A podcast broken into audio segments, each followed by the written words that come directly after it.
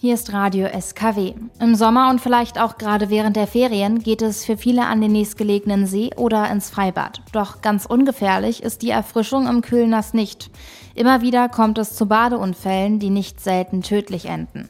Um ein Zeichen im Kampf gegen das Ertrinken zu setzen, haben die Vereinten Nationen vor zwei Jahren den Welttag der Prävention des Ertrinkens ins Leben gerufen. Seit 2021 findet er jährlich am 25. Juli statt, also auch heute. Über die Ursachen fürs Ertrinken und was man beachten sollte, wenn es eben an die Badestelle geht, darüber haben wir mit Martin Holzhause gesprochen. Er ist Leiter der Pressestelle der DLRG. Herr Holzhause, was sind die häufigsten Ursachen fürs Ertrinken? Ja, am häufigsten äh, tritt sicherlich Fehlverhalten auf. Das heißt, die Menschen sind sich bestimmter Gefahren nicht bewusst oder wissen auch nicht darum mhm. ähm, oder agieren risikoreich. Das heißt, gehen zum Beispiel in Flüssen schwimmen oder springen ins kühle Wasser, ohne sich an die Wassertemperatur gewöhnt zu haben, was dann zu gesundheitlichen Problemen führt. Das sind sicherlich ganz häufige Ursachen. Also gibt es doch schon einiges beim Baden zu beachten?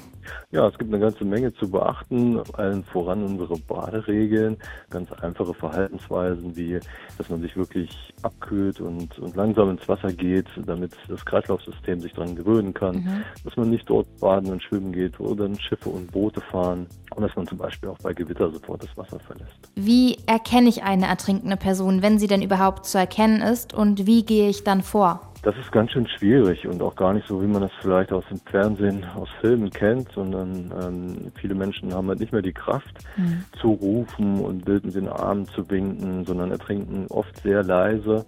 Den Personen geht vielleicht die Kraft aus, es gibt gesundheitliche Probleme oder einen Krampf und dann ist man sehr schnell damit beschäftigt, an der Wasseroberfläche zu bleiben, Luft zu holen und ähm, hat oft gar nicht die Möglichkeit, äh, dann direkt bewusst auf sich aufmerksam zu machen. Das mhm. heißt, äh, da muss man schon sehr, sehr oft sehr genau hinsehen ähm, und das ist äh, sozusagen für Laien dann auch oft schwer äh, oder gar nicht zu erkennen.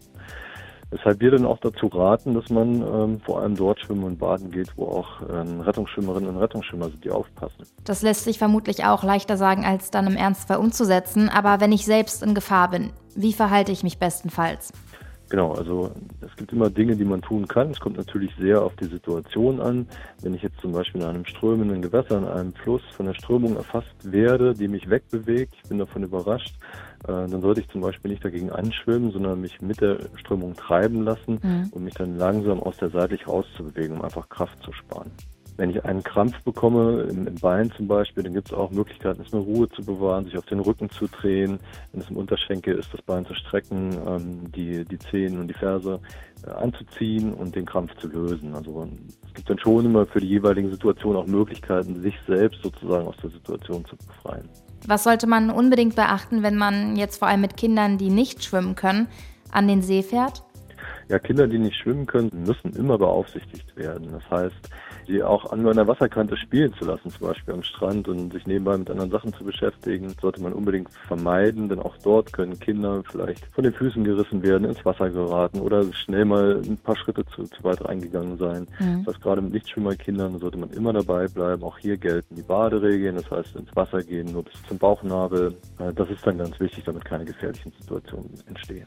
Gibt es noch etwas, was Ihnen besonders wichtig ist? Ja, also uns ist es wirklich immer wichtig, dass Menschen vor allem dort äh, zum Schwimmen und Baden gehen, wo möglichst Rettungsschwimmerinnen und Rettungsschwimmer sind, die dann im Ernstfall schnell da sind und helfen können. Mhm. Wenn das nicht gegeben ist, dann noch zumindest Badestellen, wo sich viele andere Menschen aufhalten. Ähm, das heißt, wo dann auch die Chance da ist, dass jemand helfen kann und sei es nur, indem man den Notruf abruft. Mhm. Ähm, völlig abraten würden wir davon, ganz alleine irgendwo in kleinen Seen, Teichen, Schwimmen, Baden zu gehen, denn dort ereignen sich doch viele Unglücke. Das sagt Martin Holzhause, Leiter der Pressestelle der DLRG. Mit ihm haben wir anlässlich des heutigen Welttags der Ertrinkungsprävention gesprochen. Mehr dazu finden Sie auch noch einmal online unter www.dlrg.de und auch bei uns im Programm bei Radio SKW.